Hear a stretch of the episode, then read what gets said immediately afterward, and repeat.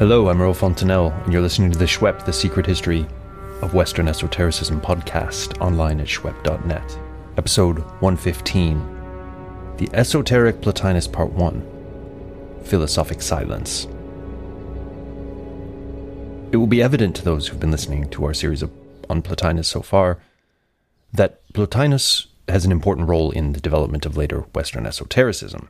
If this isn't clear already, it will certainly become clear as the podcast progresses, and we look at the greats of later philosophic Platonism, all of whom owe a huge debt to Plotinus even when they want to disagree with him, but also at crucial thinkers in the Christian tradition like Augustine, whom we won't be devoting too much attention to, and Pseudo Dionysius, to whom we shall be devoting really outrageous amounts of attention.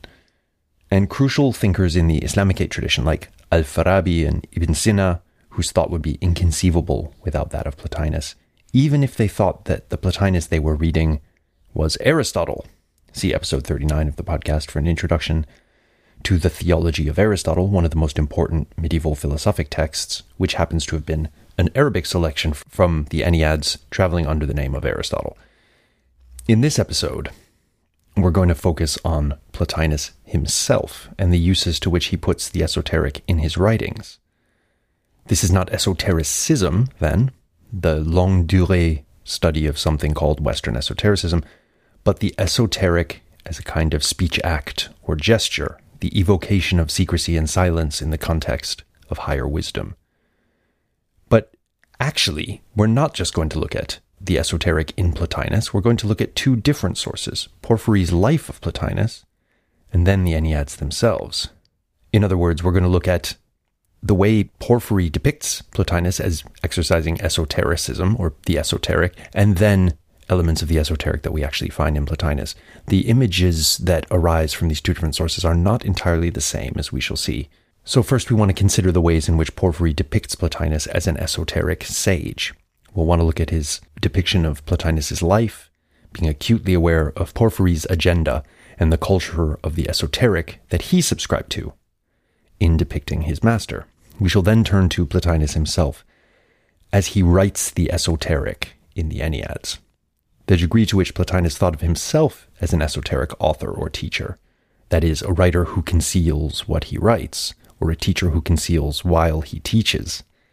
We shall look at the kinds of tropes of the Platonist esoteric that Plotinus drew on, and we shall see that he did make some very interesting use of, for example, traditional religious materials and an esoteric wisdom lineage.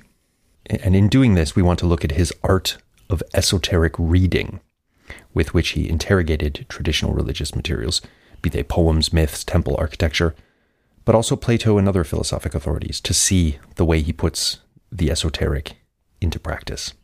So let's get to it. Porphyry's depiction of Plotinus and Platonist philosophic silence. Porphyry depicts Plotinus as, in certain senses, a practitioner of serious social esotericism. We discussed the vow of silence story in episode 111. Plotinus, along with two other students of Ammonius Saccas, one called Herennius and one called Origen, whom some say is our Origen, Origen, the great father of Orthodox esoteric Platonist Christianity, and who others posit is an otherwise unknown philosopher. More on that in a special episode for serious lovers of this insoluble debate. So these three made a pact not to reveal the teachings of Ammonius. We should note in passing that Denis O'Brien has suggested that the Kai Plotino in our text was added by a, quote, somnolent or inventive scribe, end of quote, and that the oath actually only involved Origen and Herennius. Nevertheless, he does think that Plotinus did treat certain of Ammonius's doctrines as secret or as only to be revealed to a privileged few anyway, so it's a bit of a question why he thinks this is an addition to the text. Anyhow, O'Brien suggests that the doctrines in question, the Ammonian esoteric teachings, were doctrines to do with matter. Uh, maybe, but while this is an intriguing suggestion, we don't really have enough evidence to go on despite the intense scrutiny given to every scrap of evidence about Ammonius in our sources, we really can't say that much about the man. So, assuming that Porphyry's text isn't corrupt, and that Plotinus was part of this vow to keep the doctrines, uh, whatever they were, secret, and did break the vow, this puts us in an interesting bind. Doesn't this make Plotinus kind of a defiler of the mysteries, a betrayer of Ammonius's trust? Hmm. Before we address that question, let's look at another comment of Porphyry's that Plotinus was reluctant to write down his thought. Now, as we know, Plato, especially in the Phaedrus, takes a strong stance that the written word is problematic, in that, among other things, it puts information out there in, into the world where the author can no longer control it, so that uh, any old doofus can get a hold of it.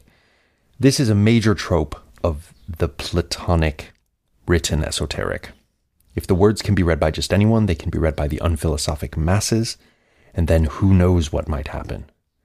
Now, the obvious problem of writing about why writing is a bad idea may jump out at our gentle listeners at this point. But for now, we'll just reiterate the point that we made in episode 25 of the podcast, say that Plato was a trickster and does stuff like this, and then move on. Now, Porphyry tells us that Plotinus was initially reluctant to publish, but then, egged on by his students, he did anyway. And we know that once he got started, he went for it because the Enneads are one of the most heavy duty and extensive philosophical oeuvres surviving from antiquity. So, again, what gives? While Porphyry doesn't tell us why exactly Plotinus was reluctant to publish his thought, we might want to assume either that it was because of some Platonist philosophic elitism and critique of the written word along the lines laid out in the Phaedrus, roughly speaking. Don't publish the inner mysteries of philosophy because then morons may get a hold of them and read them. As for Plotinus's teaching activity, this can then be understood as a perpetuation of the oral teacher student relationship valorized by Plato. This is how you do philosophy. You engage in discourse. It's a kind of soul to soul connection between teacher and student. This is what Socrates was always doing, right? So that is no problem. That doesn't really break the tropes of secrecy. Or we might see it as springing from a similar motive to Plotinus's refusal to have his portrait done, which we talked about in an earlier episode, a kind of denial that making perishable memorials in the material world is even worthwhile. So we might want to think Plotinus doesn't want to write his works down because why would you create works of art or statues or anything else when your true home is the noetic world, basically? Or we might just think Plotinus couldn't be bothered with writing. We don't know, actually, what, what the motives were. And even if Porphyry gave us a motive, we'd have reason to think that this was Porphyry's interpretation of Plotinus's motives rather than necessarily what Plotinus himself really thought. Here's a point I'd like to make about both of these anecdotes. As Nicholas Banner has described, we can identify a kind of culture of tropes of secrecy and silence within Platonist philosophy, which Banner calls philosophic silence, which is not silence, but rather a collection of speech acts and gestures which evoke silence of secrecy in public without really keeping secrets, or without necessarily keeping them at any rate. That this was a kind of stylistic norm for Platonists, right? In other words, we need not look at these incidents as depicted by Porphyry as necessarily representing exactly what happened in Plotinus's life. They may simply be more examples of the way in which Porphyry is concerned to portray Plotinus as an elite Platonist sage. Plotinus, of course, had a vow to keep certain teaching secrets, and of course was reluctant to publish. This is how Platonist sages act. Just like when he traveled to the east in the train of the Emperor Gordian, it was of course because he wished to study the wisdom of the Oriental sages firsthand. As with the paradox of Plato's Phaedrus telling us in written form why it's a bad idea to write stuff down, we need not expect from Porphyry consistency, real secrecy, or a real thinking through of the fact that, for instance, the Enneads would seem to be a betrayal of a vow to Ammonius, if what Porphyry tells us is true. I don't think anyone ever took the time to berate Plotinus for his revelation of these secrets, right? Whatever they might have been. But by making Plotinus's work out to contain revealed secrets, Porphyry is making it into esoteric knowledge. So I would argue that if we use this model of philosophic silence, it helps us understand the kind of positioning Porphyry is doing of Plotinus. It's not that all these uh, anecdotes are supposed to paint a picture of a kind of logically cohesive, programmatic esotericism on Plotinus's part. What they're meant to do is just flag to the reader in numerous different ways that Plotinus's wisdom is esoteric knowledge. The Enneads are esoteric knowledge. So, whether or not Plotinus himself adhered to all these tropes of Platonist philosophic silence in his own life, and he might have done, let's just say that, he too, just like Porphyry, was heir to the same tradition of esoteric themes, which you might want to call philosophic silence, we would expect Porphyry to depict him as doing so. And we shouldn't necessarily treat these episodes as they're depicted as being exactly what happened for that reason. There are kind of tropological expectations that Porphyry is trying to fulfill. So, did Plotinus really travel to the east with the Emperor Gordian? Probably.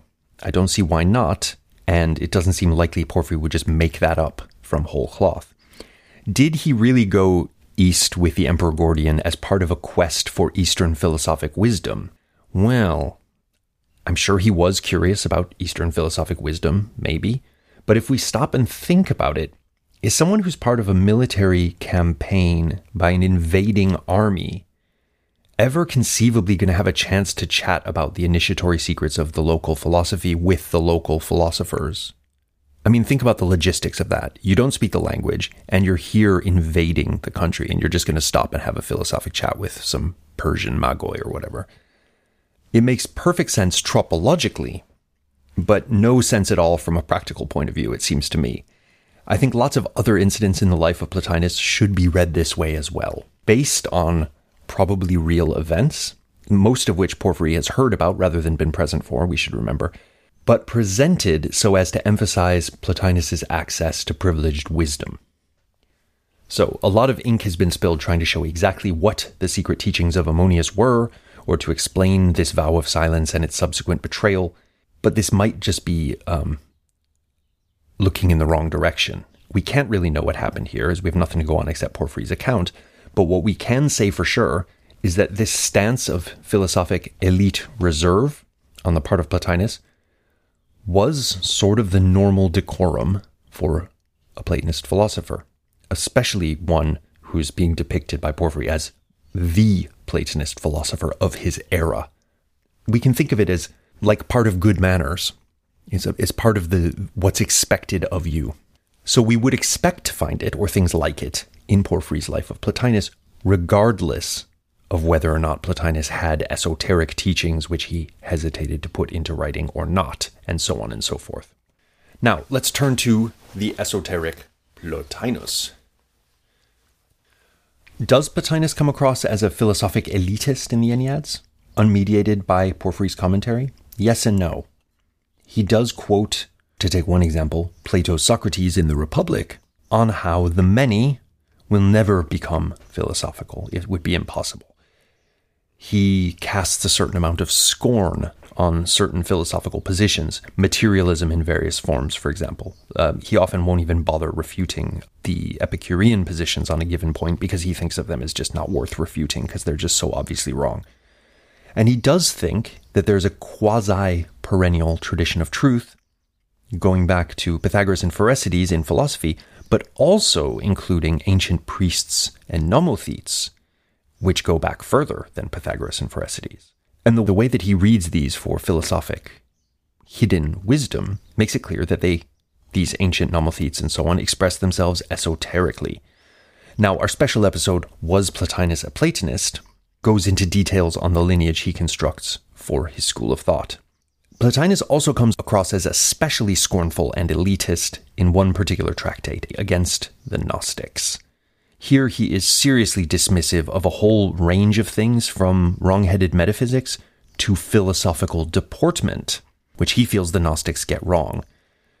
We shall discuss this particular text in a series of upcoming episodes on Sethian Gnosticism and its relation to Plotinus, so we won't get into it much here. Now let's have a look at the ways in which Plotinus constructs his esoteric wisdom lineage, and more importantly, the ways in which he interrogates it. As I mentioned, we already looked at this material in some detail in our special episode on the kind of terminology we might want to use to discuss Platonism and related currents in antiquity, but it's worth going over some of the same material again here for the light it casts on Plotinus's esoteric reading methodologies.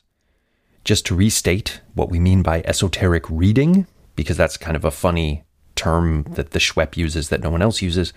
To read esoterically is to read a text under the assumption that the author was writing esoterically, which usually means in an ancient Greek context that the writer used enigma or similar tropes of discourse so that a deeper meaning lay hidden beneath the surface meaning of their text. Enigmata are thus secrets hidden in plain sight, as only the possessor of the hermeneutical keys will be able to find the true, deeper meaning. So, how does Plotinus read esoterically? Let's look at the tradition he constructs and how he interrogates it. So, first of all, non philosophic ancient wisdom in Plotinus.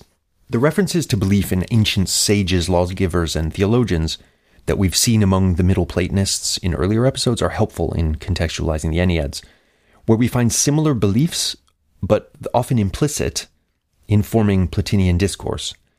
Uh, Plotinus often reads traditional stories from Hellenic mythology, as well as the ritual heritage of the mystery cults, as containing hidden philosophic truths. He follows Platonic and Platonist precedent in referring to palaioi logoi, ancient teachings, I guess you'd say, as sources of truth to be discussed alongside the later contributions of philosophers. And all of these institutions in Plotinus's in the earlier perennialists hide esoteric philosophic doctrines that were concealed by their wise founders from the unlettered and unphilosophic masses.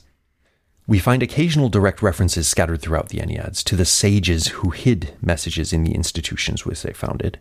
Some of these sages are theologoi, which, filling out the few brief references in Plotinus with what we have seen in Plutarch and others, we may understand as proto philosophic religious founder figures or epic poets. While Homer and Hesiod are not explicitly called theologoi in the Enneads, Homer's presence in particular is notable as one of Plotinus's favorite sources. He quotes Homer a lot, and often in the, in the context of extracting a little nugget of philosophic wisdom from him. Theologoi are mentioned in one passage alongside priests, hieron, both understood as having relevant opinions on philosophical matters. It's unclear where the priests end and the theologians begin, but sophoi, theologoi, and hieres, taken together, are undoubtedly a kind of ancient class of religious specialists with access to the perennial wisdom and an interest in hiding its truths within religious institutions such as the initiatic rituals of mystery cults, and even in cultic architecture. So, traditional temples are sometimes read by Plotinus as allegories, for example, of the relationship between the world of soul and the world of Nous, or the world of Nous and the One itself. Plotinus rarely emphasizes barbarian wisdom per se, but certain passages make it clear that he at least held the Egyptians in high esteem, and he was an Egyptian, so this shouldn't surprise us. Plotinus discusses how the Egyptian sages, hoi aiguption sophoi, use their hieroglyphics to illustrate the instantaneous, non discursive nature of nous. And his intriguing reference to the ancient sages' art of ensouling statues is most likely a reference to Egyptians as well. This latter passage, which is made without any metaphorical intent, but rather cited as a historical example illustrating the current topic of discussion, the working of universal sympatheia and its effects on seemingly inanimate objects, along with the famous incident of the seance in the Iseum, where Plotinus's guardian Daimon was conjured to visible appearance by a visiting Egyptian priest, serve to remind us that Plotinus had a matter of fact belief in the wisdom and even the spiritual power of at least one barbarian nation, although his pre philosophic lineage, aside from these references to Egypt, is remarkably Hellenic when we compare it with any other extant Platonist perennialist. Plotinus really wasn't a, a wise barbarians guy. He just wasn't. He's looking for truth hidden within a Hellenic cultural tradition. He really is. Now let's look in more detail at how Plotinus reads his wisdom tradition. As we discussed in the context of many Middle Platonists in the podcast so far, the esoteric reading of myth and mystery in a Platonist perennialist style brings religion into the fold of philosophy, allowing it to be mined as a source for potential philosophic truth, and used as a source of authority. As with the Middle Platonists, Plotinus employs the figure of enigma mainly to interrogate Hellenic myths for secret doctrines. To take one example among many, Kronos, wisest of the gods, kept back within himself all that he begat. This is read as an enigma for the self sufficiency of Nous and the fact that it contains the forms and noetic gods. Now, if you want to um, think about the sort of Hesiodic theogony and the story of the Titans being overthrown by the Olympians and all that kind of stuff. This is actually a really elegant and beautiful interpretation, but I'll leave it there and people can look in the notes to this episode and find the reference and go check it out in Plotinus. This passage builds up to the famous affirmation of the antiquity of Plotinus's and Plato's school of thought, cited in an earlier episode, where Plotinus says, I'm just an exegete of the same tradition that Plato was one member of, illustrating the way mythological discourse could be drawn into philosophic discourse to reinforce its antiquity and authority. We see similar interpretive strategies applied by Plotinus to cultic rituals. Now, what about the properly philosophic tradition for Plotinus? Well, we dealt with this in some detail in the special episode alluded to earlier, but the basic format is that Plotinus refers to the ancients, hoi palaioi or hoi palai, as a source of pretty much unimpeachable philosophic truth. This is a tradition including Pythagoras and Pherecydes of Syros. They're mentioned as the beginners of it, including Parmenides, Empedocles, Plato, and uncomfortably but undeniably, Aristotle.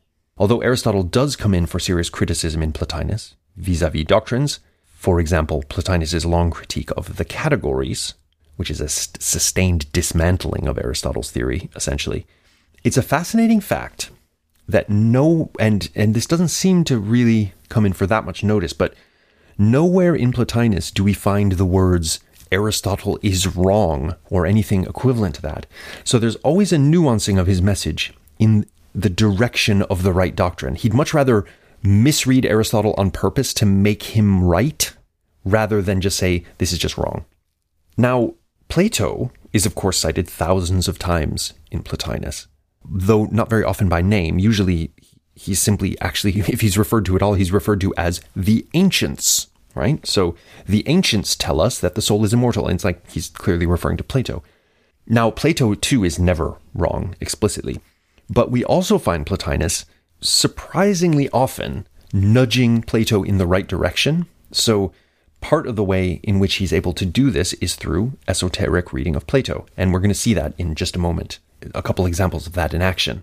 Interestingly, Plato's myths are seemingly treated no differently from mythic materials gathered from other sources by Plotinus.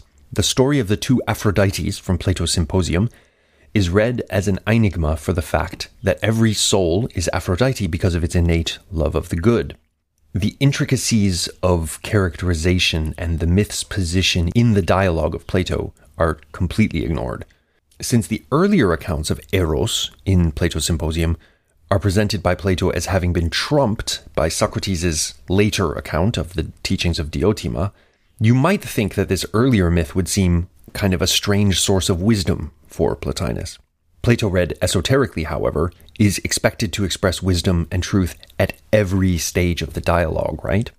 So even the earlier two Aphrodite's story is a place which is going to express Platonist truths t- to the fullest.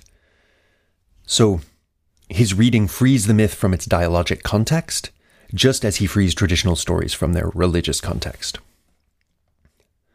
The creation myth of the Timaeus is also read enigmatically, and elsewhere another passage from the Timaeus is quoted anonymously as, quote, esoterically and divinely said.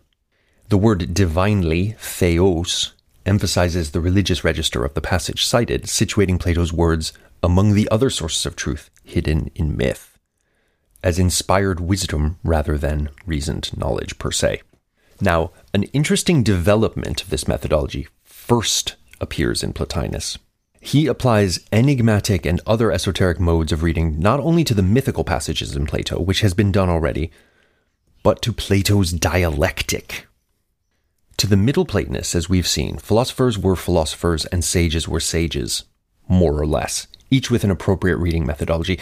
Uh, the figure of Pythagoras is often a bit of a sage and a bit of a philosopher. He's the gray area, but generally speaking, you read sophoi and philosophoi very differently.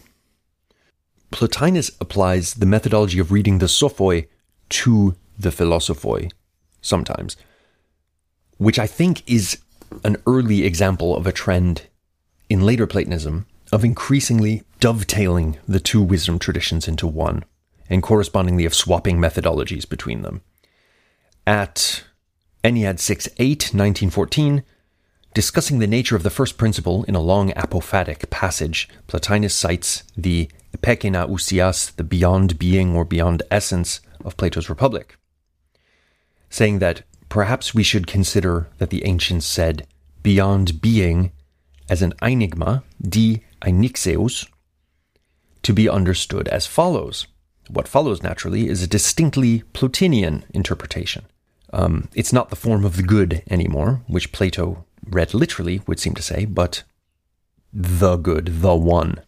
In another passage, Plotinus discusses the nature of Eros and Aphrodite in a mythic philosophic discourse drawing on Plato's Symposium and on traditional cultic customs the two sources of mythology are interwoven to such a degree that when Plotinus tells the reader that for this reason they said that she, that's Plato's heavenly Aphrodite, was motherless, hiding their true meaning, it's unclear whether Plato or some unnamed theologic forefathers are meant. In both of these passages, the line between philosopher and sage is becoming very blurry indeed. One passage of Plotinus fully breaks down the barriers between Platonic myth and Platonic logos.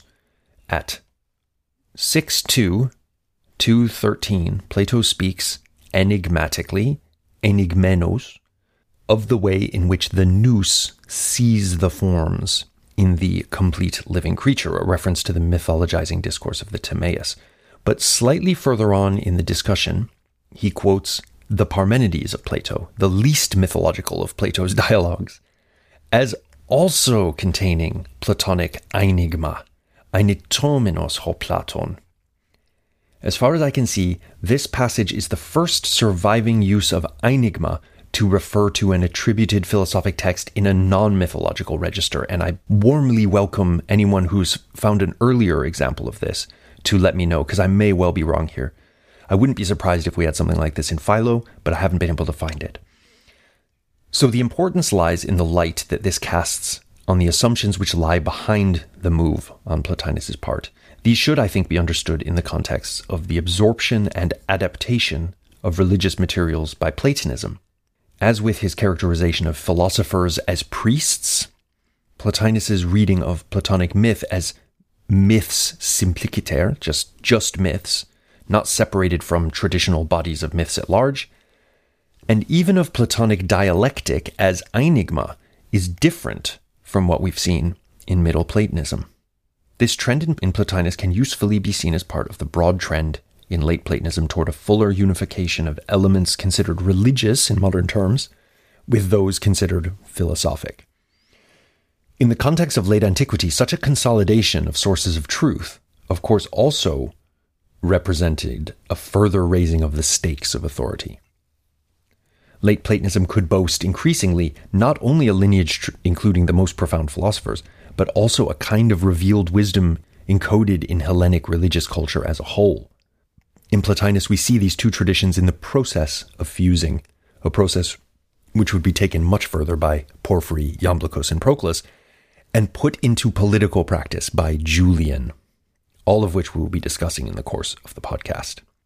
So, there we have some notes on how Plotinus constructs ancient wisdom and the ways in which he finds the truths hidden within it. His reading of Plato's Parmenides is, as an enigma is very notable and seems to have escaped the notice of scholars. Also notable is the very Hellenic character of this lineage we've laid out.